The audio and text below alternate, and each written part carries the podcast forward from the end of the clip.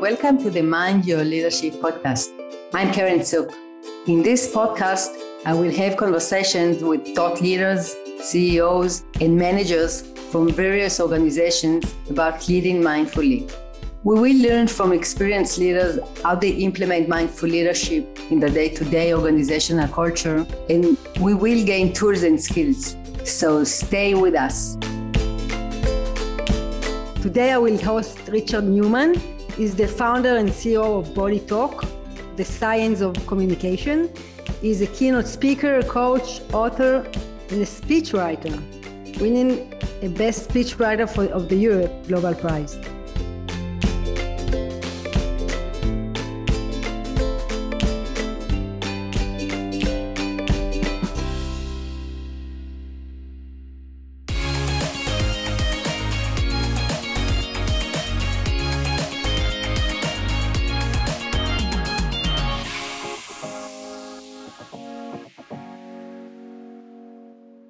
I'm really happy to have you here as a guest, and I will be happy to hear your path. What does it mean, the body talk? Where did you start your path? What is your own story that you decided to take the communication aspect uh, further? Sure. So, yeah, my path to here, uh, a bit of an interesting one. So, uh, I, have recently been diagnosed with uh, high functioning autism and it's something that I've been kind of aware of for most of my life, but I just didn't know what it was. So, uh, you know, I've been labeled as shy. I, I am absolutely an introvert. But I realized when I was very young that when I was trying to connect with other human beings, that I was struggling. There was something that I wasn't doing, something I didn't understand, where I could see other people building friendships, making relationships, having conversations, even. And I found that it was almost as if I was living in a glass bubble, unable to connect. And so, from a very early age, I felt passionate about studying uh, human communication. And so, I did it in my own way from the age of four, where I started to be aware of this sense of being slightly different. I'd be analyzing what was happening around me in, in communication, conversations, how friendships were being built. And each time I had an interaction that didn't go well, where I could see someone thinking, you're not like the rest of us. You're not behaving the way that people should do. I'd really look back on it and think, okay, what did I do? What did other people do? How do I change that? All of which led up to when I was sort of 16 years old, started to read books about body language, uh, other areas of communication, started to learn acting and do sort of local amateur dramatics. And then, uh, aged 18, I decided to uh, start a big adventure in this area. So I went off to live in India. I was living in the foothills of the Himalayas in a little Tibetan monastery where I was teaching monks in exile and I was teaching them how to speak English. And the big challenge and the reason that involved body language is that they didn't speak any English when I arrived. So they spoke Tibetan, Nepali, and Hindi. I didn't speak those languages. And so I had to figure out through body language, through tone of voice, how to communicate, how to connect with them. Because if I was going to teach them anything, they had to understand it from me non verbally. And from there, I developed a, key piece around congruency for communication that if your body, your voice, and your words are all heading in the same direction, you're far more likely to connect, to communicate with somebody, for them to truly understand your message. So, for example, if I was teaching them the word excited, if I didn't look excited and I didn't sound excited, uh-huh. I could have been saying pineapple. They didn't know what I was saying. I stayed with that sort of core principle. I came back to the UK and then studied acting in London, where I was learning about stage presence and non-verbal leakage as our communication coach would teach us things that you could do non-verbally that were not in the script that allowed you to communicate something to other people on stage and in the audience. And then as I continued to read, I read over sort of more than 200 books in the in the area of communication. Then launched our company, uh, through which we've now trained uh, over 100,000 people, people from all over the world in this area of communication, really specializing with managers and leaders. And what we've been able to do that maybe other companies haven't is I've literally brick by brick had to build my communication skills up. So if people have a challenge, I can go, okay, I know exactly where you're at. You're here, and this is how you build the layers upwards rather than saying, hey, I'm a great communicator. Let me try and help you. If you haven't had to build it, then it's very hard to know what the elements are, the structure, the framework that people need. So that's been my journey so far. Wow, really inspiring. And I, I really agree with you that the fact that you learned it by yourself you can understand the challenges of other people and help them from this place, right? You have mm. empathic understanding. But you also said a few interesting words. I want to unpack them. First of all, you talked about the fact that we sometimes have a gap between what we say and what we are really feeling or being. So it, I call mm. it the, mm. the, gap between the being mode and the doing mode. I can say something and communicate, but I don't feel this way. And then there's a gap. And people usually reacting to the being, right? Not to what we are saying, but mm. to our body language. What do you think about it? Yeah, well, this is a key area that we work on with people in business because you, you often get that discrepancy where uh, people very often they arrive at work, they leave their personality at the door, and they go into this poker face business professional mode. And you talked about people talk about their professional way of being and their personal way of being, which almost means that when they're being professional, they're being impersonal. And so I've seen this countless times where I get booked as a speaker at an event, and you know the company may have spent a hundred thousand pounds flying people in, booking a conference building, paying for the teas and coffees, and the leader stands up at the beginning of the event and says, "Hi everyone, I'm really excited to be here. I uh, hope you really enjoy the day." And they're saying the right words, but it's just not coming across, and so it doesn't work. The whole audience feels flat. It's so critical in every situation that you concentrate on the delivery, not just saying the right words. Because as I often say, you can say the same words and deliver a different message based on what you're doing physically and vocally. It has to be embodied. And so to do that, the best questions to ask are you can think, what do I want the person to know? What do I want them to do? That's important. But also, how do I need them to feel such that when they leave this interaction, they are elevated by the experience, that they put into action what I've shared with them? Because otherwise, they may know it, but never do anything on it.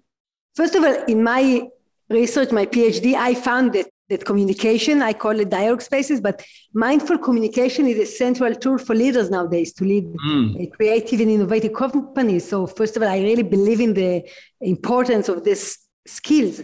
When I did my PhD, I found that I called it two uh, layers of communication. As you said, it's the the first layer is the rational layer. Okay, it's uh, the cause and effect, the logic, and we all great in it, especially in the workplace. However, I found another layer, and this is the emotional layer, right? The emotional communication to speak our feelings, our emotions. And this usually we don't use, especially not in the workplace, because we are mm. scared that it will flood us. Yeah. So, as you said, in order to increase our presence, we need to combine the rational communication and the emotional in order to show up fully and to be present. What do you think about it?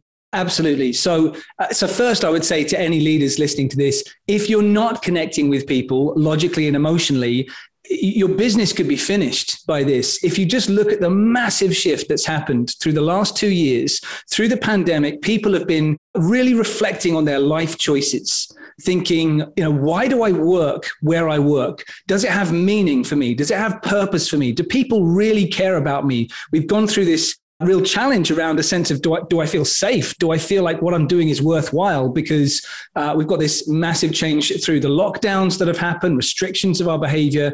Uh, and so, if you're going to engage people in your workforce, there has to be an emotional component to that because otherwise they might think, okay, I've got the job title I want, I've got the salary I want, but I don't care. I don't believe in this. I don't believe in the leader. My, my heart isn't in it. I'm going to change my life. The, the other side of that that's worth understanding, which people, particularly leaders, can sometimes put to one side, is that if you take a look at uh, the work on thinking fast and slow, to Daniel Kahneman's uh, work, who's a Nobel Prize winner in economics. And he explains very clearly in that book, and it's seen in a lot of other research as well, that the emotional part of the brain reacts first to everything that happens around you, and the logical brain kicks in second. So if you go into a meeting and say, look, here's the logic of why we should do this, it doesn't mean that people are just going to react and, and go in that direction because their emotion will pull them in another direction.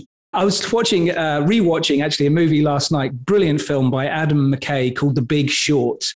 And uh, there is an analyst very early on who spots that the, uh, the, the, mortgage uh, economy in, in America, that it's going to blow up. He spots that very early on. He's got all the analysis there. And he says to everyone who he's managing their investments, he says that this is going to happen. Stay with me and uh, you'll make a fortune. I'm going to bet against the American economy. I'm going to bet against mortgages uh, but he doesn't do it in a way that carries people emotionally. He doesn't express clearly the pain that they are going to feel if they stay where they are and the pleasure that they will gain if they make a movement.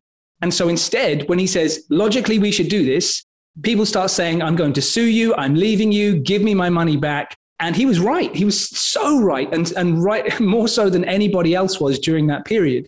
But because he didn't explain it emotionally, people didn't come with him. So for leaders, if you've got a great idea, a fantastic strategy, you have to make sure that you are connecting with people on a heart led level because otherwise you may never get there because you won't be able to turn the ship and get people to go in that direction. Great tips. I understand that you also talked about the science of storytelling. Can you elaborate on it? How you can transform your business by your storytelling? Because it's a really crucial skill that we need to embrace nowadays, no? Absolutely. So, with storytelling in business, uh, so that there's a few different groups. You've got some people who dismiss it and say, I'm just going to tell people what to do and they should do it. Well, that kind of leadership went out about 50 years ago. So, good luck with that. It doesn't happen anymore. Secondly, you've got some people who say, well, I'll just give people the facts and they will go ahead. That means that you're treating people like a human doing, not a human being we are all beings that need to be led. And what we love is stories. So this is not about saying to people once upon a time. Uh, it's not about just telling people what you did on the weekend or giving them anecdotes. It's not that either. This is instead, if you think back before PowerPoint, before bullet points and spreadsheets, if human beings wanted to pass down life and death information to the next generation, they had to do it in a way in which the key messages would be remembered, remembered and acted on for generations to come in order for the survival of the tribe.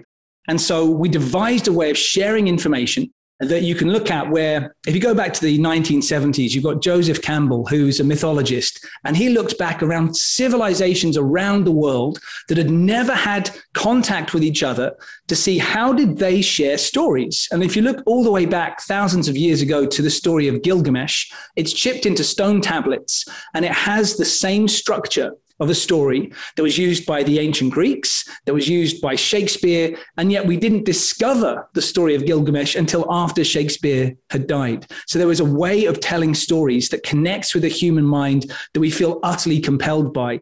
And great business speakers use this today. So if you understand what that arc is, what that journey is, then you can bring people with you. You can give them your spreadsheets. You can give them your data. You can talk to them about your, your services and your procedures. But if you do it in the structure that we want to connect with, it simply comes from a question around this of rather than preparing your meetings saying, okay, what do I want to say?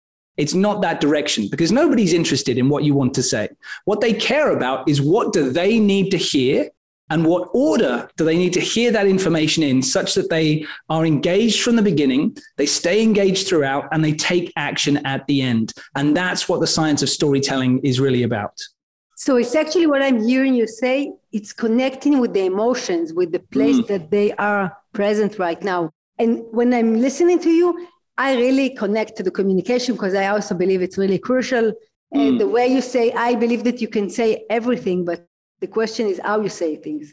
When I'm listening to you talking passionately about communication, I feel that communication is really what's create the connection, but it's based on our emotion.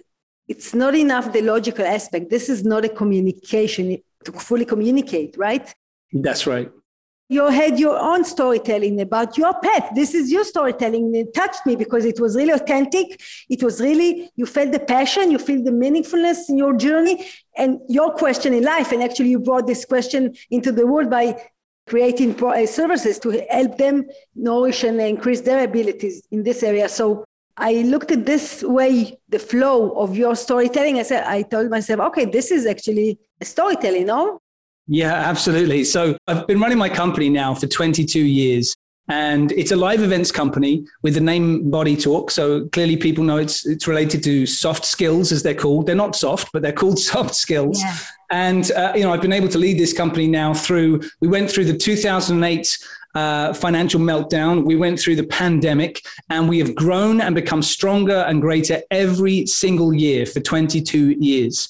And uh, uh, when, when I talk to clients about this, say we're talking about pitching and they say, well, we need to, you know, show that we're better than the others. I said, that, that's great. You also need a story. This is critical because more people have uh, said to me when I speak to clients and say, why did you take us on? They first of all said, We felt passion from you that we didn't feel passion from other people. And they said, You had me when you started talking about the monks and going to the monastery. I thought that's the guy. Referred to you in discussions as you remember the, remember the monastery guy? Let, us get him in. That's the guy we want. And so that story is actually, I mean, it's true and it's part of who I am. And I, I never really realized early on in the early years how important that would be but that story connects people with who we are, the heart of what we are, uh, the mission that we have behind uh, what we're doing. And so when that comes into uh, storytelling, like you say, we need the emotion and the logic.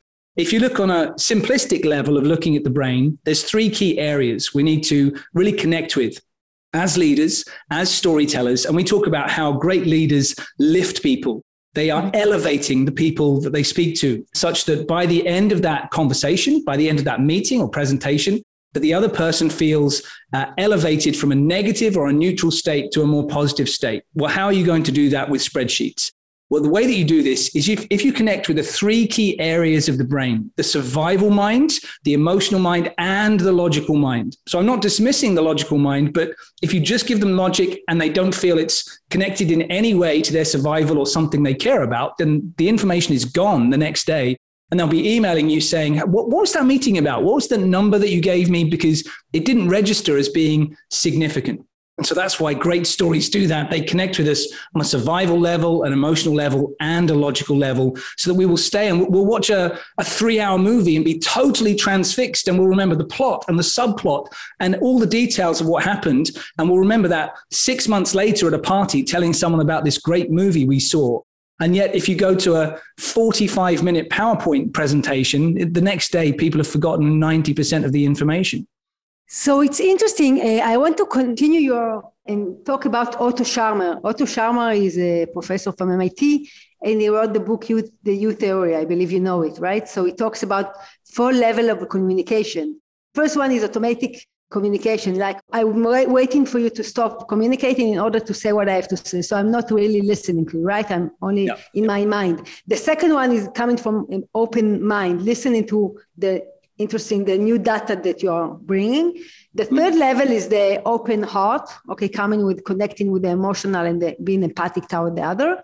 And the fourth, le- fourth level is the open will. And this is connect to my approach and to the mindfulness leadership it's the ability to come open to a conversation without agendas. Like I can say my agenda and then put it aside, my opinion, and then really be present and listen to what wants to emerge in the situation. Mm-hmm. And from this place, new wisdom can emerge, new solution can emerge. And this is what actually I found in my research that I call dialogue space. It's the ability. So I'm connecting you the communication with the presence is the ability of us as individuals, as leaders, to be present with others and not only think about what we are going to say and being willing to listen to ourselves, others, and the t- situation, and really enabling space for something new to emerge. What does it resonate within you when I'm talking about the present and the listening deeply and coming with open will to communication? Because you know, you teach a lot of people, and it sounds like you're doing an amazing job, how to communicate better. But I think we also need to learn to communicate in a from a being mode, listen more, talk less. There are too many leaders uh, who who jump into a situation in business where they want to be the hero and they say, "Okay, uh, I can fix this. This is the way. Let me show you. Uh, I'm going to lead from the front. You all have to follow me. This is where we're going to go." Or, or even I see this a lot in when we coaching coach people for all kinds of things, doing a presentation on a big stage, doing conflict resolution, negotiations.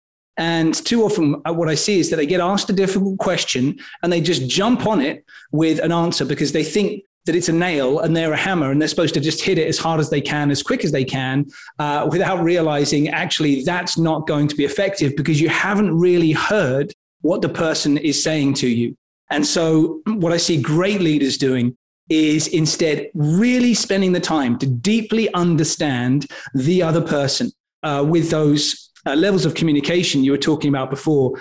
We, we talk to people about making sure you've understood the logical context. That's great, but understand the emotions that are going on. And behind that, what is the deepest driving reason? for this person's reaction, for their objection. Try to understand all of the layers that is going behind this before you then come in with uh, a method or a way forward.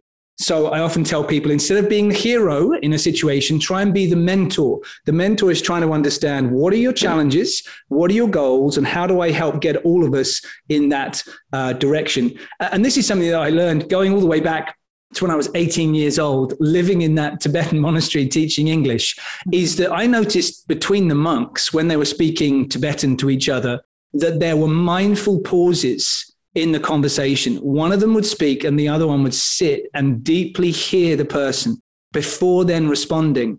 And as they started to gather uh, English from me and they, they built up their understanding, they do the same thing with me. I'd ask them a question and there was a deep full thought, a deep thought uh, before they then came back and gave me their response. And that's always sat with me as being uh, useful to not have to think as a leader, I have to know all the answers about everything all the time because that's not going to happen when a, uh, a situation like a pandemic comes up, you're not going to know all of the answers immediately. And so, therefore, it is really worthwhile to be present with, with other people, hear them, hear their challenges, their worries, their frustrations, their objections, really deeply consider it, and allow everyone the space to speak and not feel like you have to immediately come back with an answer. There is great respect that we can give to people where we think that person heard me they have deeply heard me. And I'll, I'll give you another example where uh, my wife's a doctor, and uh, you know she's she's having to do. She works with maybe thirty patients a day. They get ten minute appointments. For a couple of them, she, she'll say to me that the person came in, they were speaking about all the challenges that they've got, and then they left. And I, I would say, well, what, did you prescribe for them? And she said, no, no, no. I just said they could come back and talk to me for 10 minutes again next week. so they didn't even get the medication that they came for, but they felt deeply heard, and the weight of the world is off their shoulders. And so, you know, sometimes as leaders, that's what we're there to do. And the person feels lifted, even though you haven't in the moment given them a solution. Wow, this is really amazing. I really agree with you. People want to be heard and seen, right? Mm. And once you see them and you are sitting with them present, listening to the challenges without solving the problems, I think this is the mo- the best present you can give them sometimes. And yeah. but it's really challenging for us because it requires us to connect with our unpleasant feelings, right? Maybe our challenges. And so I think your wife is doing a great job. Sounds like this because people come into her for this, for the attention yeah. she gives them. You know, not for the prescription, but for getting someone to be present and listen. So I really think it's a crucial skill that leaders need to embrace yeah, I think that sense, particularly right now, that people people want to feel that they matter in an organization, in a team of any kind, in a family, people in a tribe of some sort. They want to feel that they matter. And so, to make sure that people feel valued, it's not just about a pay rise or a different job title that you can give them. It's showing them that you really do care about them, their opinion, what they want out of life, and you spend that time in a way of integrity, not as a manipulation, not as saying, okay, I'll give you 10 minutes a week and you can download on me. It's not that. It's actually genuinely from the heart, caring about those people and not feeling like you have to always come up with the answers because it allows them to feel seen and to have your presence. And, you know, to put that into the aspect again of uh, a family, you can hear this said so many times that children they don't really thrive on getting a bigger and a bigger Christmas present or on having sort of a, a huge luxury uh, adorned on them. It's not about that. What they want more than anything else is our time where we are totally present. We don't have a phone with us. We can't be distracted. They know that they are the number one uh, focus for us for this length of time. And by giving that to them, it, it, gives them a greater sense of worth and of well-being than uh, you know splashing out on a fancy holiday or, or a nice new bike might, might, give them. They want to be with you and, and feel seen. Wow, so true. I believe that each and every one wants wants to be seen in this attention, and then, as you said, it increases their uh, self-esteem. I think also because they are worthy of, the, yes. of your time. What does it mean about them? So it's so crucial. Richard, I can continue for hours because it's I love your passion and you bring a lot of wisdom and knowledge. However, before we will wrap up, I want to ask you if you have a few more tips for leaders who want to increase the communication with the employee. Although you gave a lot of tips, but maybe you want to add some more or talk about things I didn't ask you. So it's your time now.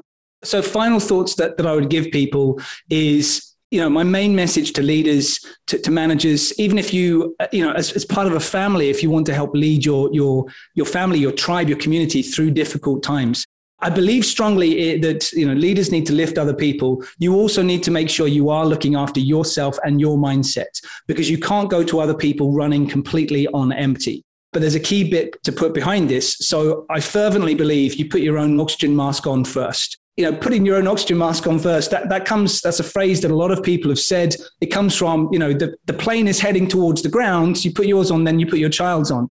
But if you're doing that for five years, where you think, I'm just going to get myself together, I'm going to get my promotion, I'm going to get my money together, I'm going to get my health together, and then eventually I'll lift someone else, it's too long. Uh, you know, the plane's already in the ground.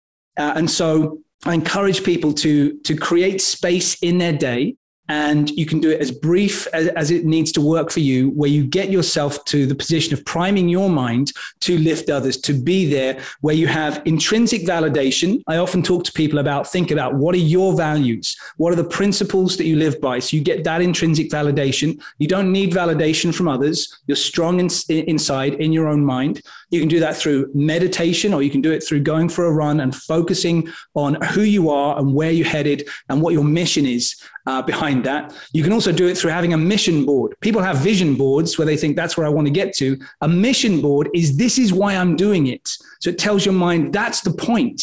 Because otherwise, you see whatever you want to get in the future a fancy house or a financial target or a relationship, and your brain says, That's hard. What's the point? Get a mission board that says, This is why I'm doing this to begin with.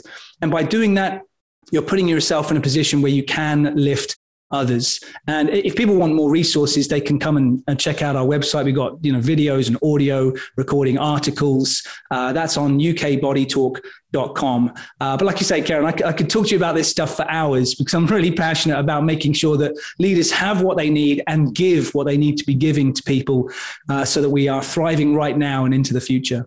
Richard, thank you very much. It was really inspiring, and uh, I'm sure people will uh, reach out to learn more and have your offers in place. So thank you very much. My pleasure. Thank you so much. Hope you enjoyed the conversation. You're invited to subscribe to our podcast in order to know when we upload a new episode and follow us on social media. Thank you for listening. Until next time, take care and bye bye.